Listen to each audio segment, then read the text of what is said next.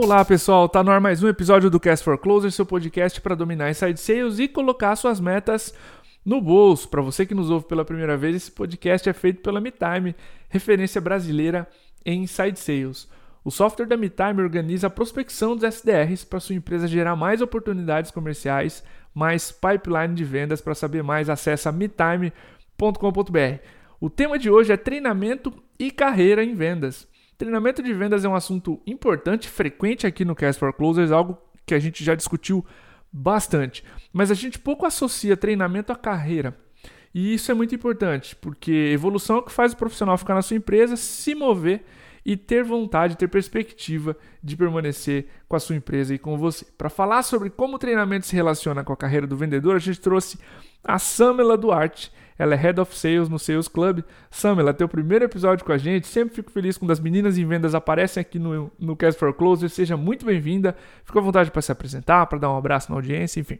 Ei, pessoal, é um prazer estar aqui hoje. Ei, Diego, obrigada pelo convite. Bom, treinamento comercial realmente é uma paixão.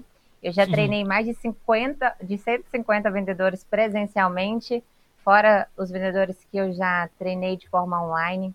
E eu já vi muito resultado acontecer através do treinamento. Essa é uma parte do comercial que muitas empresas deixam solto, né? Acabam não investindo. Sim. E quando investe, de fato, o resultado ele vem para a empresa num todo. Então é muito importante. Eu fico muito feliz de estar falando exatamente desse assunto aqui. Legal. Pessoal, esse é um bate-papo mais solto, diferente dos Cast for Closers que vocês acompanham, onde eu envio um roteiro para o entrevistado. Aqui a gente vai fazer um bate-papo mais livre. Eu nem sei basicamente o que a gente vai passar por aqui, Samela, mas eu tenho certeza que o treinamento em vendas, a carreira em vendas começa no onboarding, nos primeiros meses que um vendedor, um SDR entra no time comercial. A gente vai falar de quatro planos macro que a gente é, delineou em off aqui no, no podcast, mas eu queria que tu começasse pela parte importante que é justamente os dois, três primeiros meses e esse plano de onboarding. Como é que tu estrutura essa entrada no time comercial? Perfeito, Diego. É importante a gente separar os níveis ali dentro do nosso comercial, né? Então, uhum. tem as pessoas que estão rampando, que são recém-contratados, eles precisam de um treinamento específico. Eu tenho quem está em turnover ali, né, que tem baixa performance, média e alta performance. Quando isso está bem claro, eu sei exatamente qual treinamento aplicar. Então, vamos Legal. começar lá. Eu tenho uma operação madura hoje? Se eu tenho, eu já sei aquilo que funciona para minha operação. Aquilo que o vendedor precisa saber para performar. E se eu coloco um vendedor que não está preparado para atender os meus leads, eu estou perdendo dinheiro. Você concorda comigo? Sim. Então, para que isso não aconteça, eu contrato e eu coloco em um onboard, né? É um, um treinamento ali para dar para ele a base que ele precisa para performar quando eu entregar lead na mão dele. Então, nesse onboard, eu vou falar sobre cultura da empresa, eu vou falar sobre as ferramentas, eu vou falar sobre o processo mesmo de venda, o passo a passo, e algo muito importante que eu vou fazer ali no onboard é fazer com que ele conheça quem são os clientes que ele vai falar, com quem que ele vai lidar. É muito importante que ele estude isso, inclusive eu gosto de colocar no onboard conteúdo teórico, mas também conteúdo prático. Então, por exemplo, uhum. contato com quem já comprou da gente, contato também com quem não comprou da gente, por que, que não comprou, para ele saber motivos que outras pessoas perderam venda. Isso traz para ele uma maturidade muito grande para que quando ele, de fato, se consolide ali no time, né, e entre em contato com os potenciais clientes, ele tenha uma base segura para isso. É um, um, processo bem legal e uma observação muito importante que você precisa medir o seu onboard. Então, assim, por exemplo, vamos supor que o meu onboard ele vai durar quatro semanas. Você tem que ir acompanhando a evolução, porque cada pessoa ela absorve o conteúdo num período diferente. Tem pessoas que vão absorver todo o processo do onboard em quatro semanas, mas tem pessoas que não. Como eu já treinei centenas de pessoas, eu já coloquei numa turma, por exemplo, 30 pessoas para fazer um processo de onboard. Em quatro semanas, desses 30, 20 estavam preparados e outros 10 não. Então, não importa muito eu estender um pouquinho mais o onboard ali e entregar essa pessoa quando ela estiver 100% preparada, né? Faz sentido? Uhum, faz, total. que legal. E eu lembro de um podcast com o Matt Doyon, da Raw Content, e o gringo disse assim: Cordovez, a gente treina muitos vendedores em spin selling, processo, a gente treina muito pouco em conhecer o cliente. E sempre que um coordenador, uma liderança comercial faz o que tu fez aqui, traz que o treinamento tem que ser baseado no cliente, eu fico feliz, porque normalmente esses são os melhores vendedores, os que conseguem prestar atenção e reproduzir o que acontece na vida do cliente. Antes a gente dava essa dica assim: teu cliente acordou, botou os pés no chão, foi pro trabalho. O que, que acontece depois? Agora teu cliente acordou, foi pro cômodo que está o escritório, ligou o computador, o que, que aconteceu? Dali em diante, se você consegue narrar com propriedade o que está acontecendo com o cliente, você consegue a atenção dele. Normalmente, tudo que você precisa na prospecção, a atenção do cliente por 15 segundos, depois isso vai se prorrogando. Você cria é. uma conexão de verdade, né? A conexão Exato. é muito importante para que, que você efetue uma venda, para que você ajude de verdade, entregue valor de verdade, você precisa entender. Se você não entende, você está sendo superficial na entrega, né? Sim, total. E Samela, a gente falou um pouquinho de onboarding dos primeiros meses, certo? Uhum. E tu mencionou um dos, um dos próximos passos que é quando esse vendedor, o SDR, ele começa a trabalhar pela empresa, tu mencionou o plano de talentos, que é um plano normalmente que você estabelece para o time todo. Antes de falar do plano individual, certo? Que seria o nosso nossa terceira objeto desse podcast aqui. Então, Perfeito. eu queria que tu aprofundasse esse plano de talentos que tu menciona e a ligação dele com a carreira do vendedor. Perfeito. Bom, eu tenho ali o meu vendedor, todos eles reunidos, né, ali performando. Tem pessoas Legal. que vão estar na média, tem pessoas que vão estar na alta performance, tem pessoas que vão estar no turnover também, né, que estão preparados para sair da empresa. E eu preciso igualar essas pessoas de média com a alta performance, né? Esse é o desejo de, de todo comercial, deixar todo mundo na alta. Para isso, uhum. o desenvolvimento deles tem que ser constante. Eu preciso medir, então, os indicadores, eu preciso medir como é que está sendo a qualidade e a quantidade daquilo que está sendo desenvolvido por todos os colaboradores.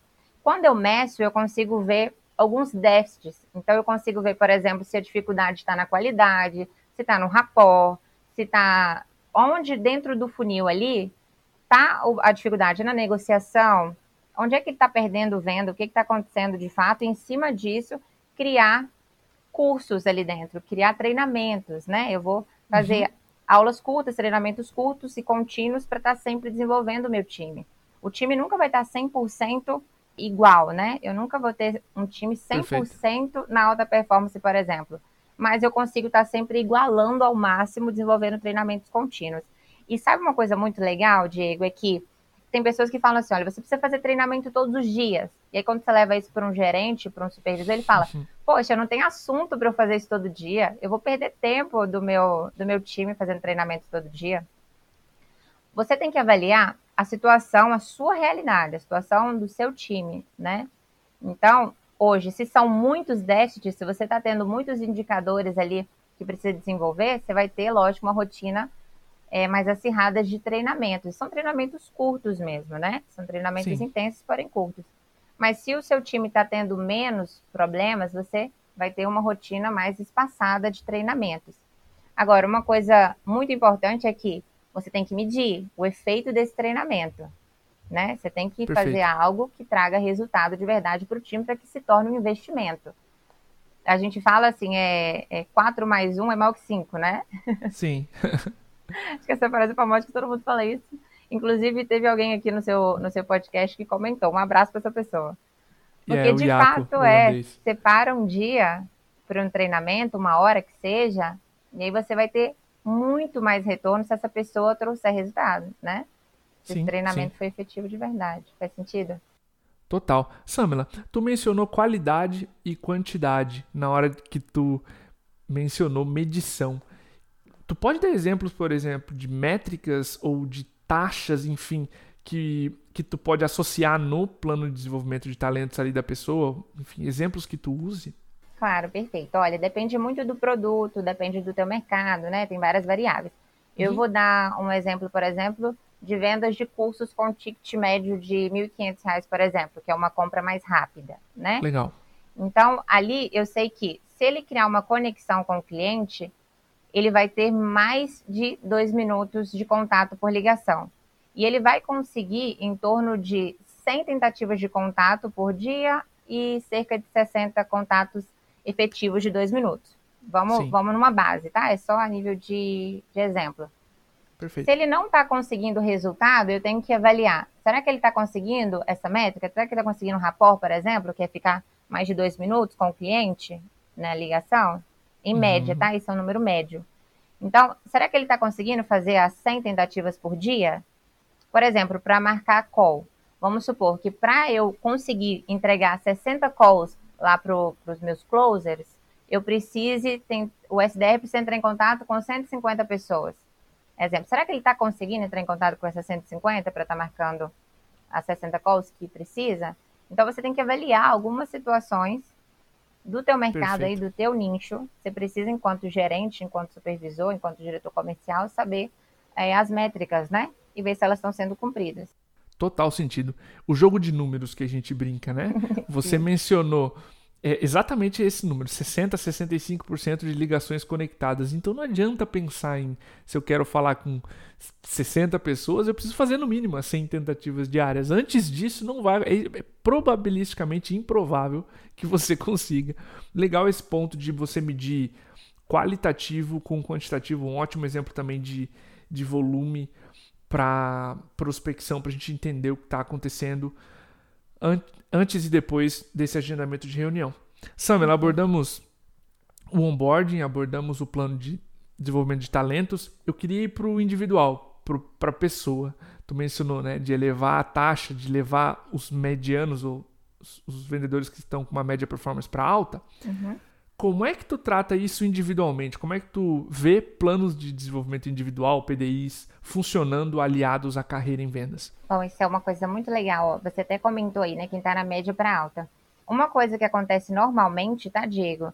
É o que? Um supervisor, um diretor, um gerente ficar muito uhum. desesperado uhum. com quem está na baixa performance e querer investir seu tempo em desenvolvimento individual com esses caras Sim. E o ideal é que você invista o seu tempo naquela pessoa que dá um passo por você, que tem comprometimento. Né? E quem são esses caras? Os que estão na média ali. Talvez tenha detalhes que você possa resolver com ele de forma personalizada. Ele, isso vai gastar mais tempo seu, enquanto gestor, enquanto supervisor, ou até mesmo o pessoal do seu gente de gestão. Vai gastar mais tempo com esse cara para levar ele para alta performance, mas vale a pena porque ele tem comprometimento e ele está tentando, né? Então, o ideal é que uhum. você comece aí. E aí a gente vai avaliar vários cenários. Por exemplo, a gente vai, vai avaliar qual que é a fase daquele colaborador, a gente vai definir objetivos para o desenvolvimento individual dele, vai avaliar qual que é a força dele, qual que é a fraqueza dele. Vamos ter vários one-on-ones mesmo, onde ele vai ser bem aberto comigo, onde eu vou conhecer mais dele. Vamos ter feedbacks para acompanhar, vamos definir estratégias de desenvolvimento. Então, a gente gasta mais tempo mas assim, o resultado também é bem mais próximo e você vai medindo isso de forma mais próxima. Uhum. Perfeito? Perfeito. Deixa eu te perguntar. Uma vez eu estava assistindo uma palestra do Mark Roberge, eu não sei qual é a tua visão sobre isso, e ele mencionou: se eu tivesse que te ensinar a melhorar no golfe, por exemplo, eu nunca te, te daria cinco dicas ao mesmo tempo. Eu te daria uma dica para você treinar 100 tacadas. Depois eu te daria outra dica para você treinar mais 100. Perfeito. Depois a gente tentaria montar a sua tacada com as 5 dicas, mas com 500 tacadas treinadas. E, e, ele mencionou que em vendas isso essa era uma analogia pertinente em vendas, que isso era é, factível. Como é que tu vê teus PDIs funcionando? Tu trabalha uma competência com o vendedor, tu, tu chega a fazer mais de uma, se isso dá certo, enfim, aprofunda esse, esse ponto que eu fiquei curioso. Bom, Perfeito. Se você tem foco em várias coisas, você acaba não desenvolvendo, você acaba sendo mediano em tudo, né? Uhum. Se você gasta energia com muitas coisas ao mesmo tempo, você não se torna especialista em nada e mediano em tudo. O que não vai te levar a um próximo nível, dificilmente, né? Você vai ser sempre um mediano. Então, de fato, isso faz sentido. A gente traça uma meta, um objetivo primeiro e performa ele, traz resultado. Sempre a gente tem que marcar retorno também, objetivo bem claro. Então, esse alinhamento de expectativa Legal. com o desenvolvimento Massa. individual tem que ficar claro para você, gestor tem que ficar claro para ele, tem que ser um desejo dele também esse desenvolvimento, né? Porque vai exigir dele mais estudo, mais dedicação, coisas muitas vezes que ele vai ter que fazer externamente e uma sim, auto sim. uma autogerência também, né? Um autodesenvolvimento. E é isso que você falou faz total sentido. Você traça uma meta, atinge ela e aí, consequentemente, você vai traçando novos objetivos e novas metas. Massa. Eu li um post uma vez que primeiro me deixou muito pensativo se aquilo estava fazendo sentido mesmo para mim, mas depois eu vi o quanto isso era, era real. O autor do post, desculpa, faz muito tempo eu esqueci o nome dele, mas ele, esse post foi no SaaS Talk do Jason Lincoln, também entrevistado aqui do Cast for Closers. Ele dizia para você abraçar o rap mediano e não tentar achar top performers. E eu acho que essa dica é tão Perfeito. fantástica porque na, você tem uma, uma distribuição normal, onde na média a maioria dos seus vendedores vai estar ali, 75, 80, 85% da meta. Se esse grupo fizer muito MRR, ou receita, ou faturamento, a tua empresa cresce. E você depende muito menos de um, dois indivíduos que eventualmente se saírem derrubam a tua receita. Sim, e eu acho que abraçar o rap mediano, essa mentalidade de fazer a média do seu time ser muito forte, dá uma independência muito grande para o gestor comercial. Acho que é um, algo louvável de se mencionar aqui quando a gente fala Sim. em PDI. Sim, isso, isso, é, isso realmente acontece em várias operações, viu? Você vira refém ali, você não pode desligar o cara que está na alta porque eu só tenho ele. Exato. Então, se ele exato. sai, acabou a minha operação, vou ter que começar do zero. Isso fa faz todo sentido. Além do mais, você precisa criar uma fidelização ali de quem está na alta e muitas vezes a empresa não sabe como fazer isso. Então, hum, tá. as pessoas vão chegando na alta performance, se sentem preparados, se sentem confiantes e saem, vão para outras empresas, né? Sim. Então, Quantas você... vezes a gente viu isso acontecer? Nossa, muitas vezes, né? Isso, isso acontece em várias operações. Falando em alta performance, a tendência em carreira em Y, quando a gente olha para um vendedor que está em alta performance, às vezes é se especializar, é ser especialista e, claro, ou para enterprise, continuar em vendas. E a outra ponta é se desenvolver em gestão uma, um papel de coordenação, um papel de liderança. E para isso tu menciona o PDG como um plano de desenvolvimento de gestão, onde a gente vai treinar outras competências. Uhum. Que competências são essas e como é que elas estão associadas à carreira do vendedor? Bom, é, é muito importante que ele se sinta sendo reconhecido, né? Esse Legal. vendedor que está na alta performance. Isso que você falou, é, ele pode desenvolver tanto no próprio nível, né? Então, ele pode ter ali vários reconhecimentos financeiros mesmo, é, uhum. no próprio nível dele, mas ele também, muitas vezes, quer traçar novos caminhos, o que não significa que vai funcionar para todo mundo, porque nem todo bom vendedor é um bom gestor, a gente sabe disso também, né? É uma realidade do mercado. Mas como que eu meço isso? Porque tudo tem que ser medido em vendas, né? Como que eu vou medindo isso? Quando eu vejo que um vendedor está se destacando mais, que ele precisa se sentir motivado, né? Que ele precisa se sentir reconhecido, a gente coloca ele num treinamento que se chama o treinamento, é um projeto de, de, de, desenvolvimento de gestão, né? E, Sim. E são várias coisas, não é só um treinamento, mas ali ele começa, por exemplo, já aplicar treinamento no restante do time, então ele participa do meu PDT, porém aplicando treinamento ele vai desenvolver um projeto de desenvolvimento para o próprio setor dele, então, naquela equipe comercial, ele, enquanto vendedor de alta performance, ele tem que dar exemplo de comportamento e ele também tem que ajudar no desenvolvimento de outras pessoas. Ele começa a ganhar mais autonomia para que ele possa, inclusive ele participa do meu processo de onboard já, auxiliando Legal. no onboard de outras pessoas. E eu falo assim, esse PD, PDG, ele acaba sendo um projeto de onboard para um gestor. Não necessariamente esse cara ele vai se tornar um gestor, mas ele está desenvolvendo outras habilidades. Então ele está ali, por exemplo, participando do desenvolvimento do time, ele está lendo alguns livros, ele está participando de atividades que só o supervisor dele ou o gerente participaria. Ele está tendo mais reconhecimento do que ele tinha antes, participando do PDG.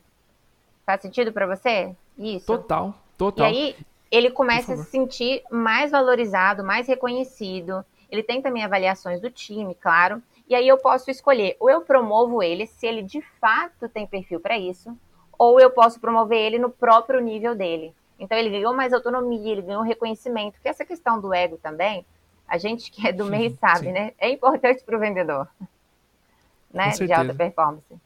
Então, ele, ele se sente valorizado da mesma forma, mas não necessariamente eu tenho que promover, porque é uma observação muito importante. É, nem todo vendedor é um bom gestor. E o reconhecimento dele, muitas vezes, pode ser no próprio nível dele, assim, como vendedor. Sensacional. Total. Eu lembro que o Eric, o Eric Santos, CEO da Resultados Digitais, veio aqui e eu questionei ele sobre como você faz com, com cargos onde às vezes o, o famoso stretch VP, ele não está pronto, mas tu quer testar. E uma das coisas que ele mencionou foi, cara, é um acordo entre empresa e colaborador. Você quer testar essa posição? Pode não dar certo e tudo bem se não der, mas é um acordo entre empresa e colaborador e esse colaborador vai se sentindo na posição. E é uma coisa que eu imaginei que aconteceria quando tu foi narrando, tu pode confirmar para mim, tá? Uhum. Sai benéfico para ambas as partes porque tu experimenta a pessoa sendo líder, sendo gestor de uma competência, por exemplo, sendo dono de uma competência dentro da organização, uhum. é, começando a onboardar talentos novos e para a empresa e para o colaborador ele já tem reconhecimento, ele está com outro status, ele tem outras competências e ele consegue Sim. pisar na função sem todas as responsabilidades, é uma transição mais suave. Sim. E como que eu faço na, na minha operação de fato? Se ele, ele vai ter um ritual ali, se ele for aprovado, e vai virar um gestor. E aí ele vai ter a equipe dele, que está começando do zero. Então ele vai ter que rampar pessoas também. Então ele já passou por todo um processo, ele treinou para isso, ele está preparado, isso não é rápido. Então, uhum. para ele se tornar um gestor, o processo é muito mais demorado do que um onboard de vendedor. Então, se ele passou por ali e foi promovido, a gente vai fazer esse ritual e ele vai virar um gestor. Mas se não, ainda assim, ele continua com aquele status de, de ter sido promovido, porque ele tá, foi promovido no próprio nível dele. E uma coisa importante que você falou é o quê? esse alinhamento de expectativa tem que acontecer para todo mundo desde quando entrou. Então, o cara tá lá no onboard ainda, esse alinhamento já tem que existir. Olha, essas são as possibilidades aqui dentro. Até para despertar o desejo do cara de ser sempre melhor, de se destacar. Sim. Sim. Mostrar para ele que tem retorno se ele se destaca. Mostrar as possibilidades dele dentro ali do, do time. Esse alinhamento é importante para todo mundo. E outra coisa, isso tem que ser divulgado, né? Uhum, tem que uhum tem que deixar claro e tem que ser divulgado nas regras, tem que, tem que fazer isso ser visto e ser lembrado. Sensacional. Summer, eu adorei o episódio. Fica aqui meu obrigado para ti pela preparação, pelo tempo que tu dedicou ao briefing, a gente estudar a melhor forma de explicar para as pessoas treinamento e carreira em vendas. Eu queria que tu deixasse teu abraço para a audiência e de repente um contato para quem quer conhecer. Você quer saber mais do Sales Club, quer contratar um dos treinamentos de vocês, enfim, fica à vontade aí para tá, para encerrar Perfeito. o episódio. A Sales Club é o maior clube de gestão e vendas do Brasil, então eu estou imersa nisso, né? 100%, sou apaixonada. Me sigam lá em arroba Samela Duarte, deixe seus comentários, eu quero saber se vocês gostaram. Quero participar mais vezes, né, Diego? Opa! e eu tenho a agradecer por você estar aqui, estar escutando a gente até o final. Quero te parabenizar também por estar buscando seu desenvolvimento, para quem está escutando aqui. E isso é o importante para a gente chegar em alto nível.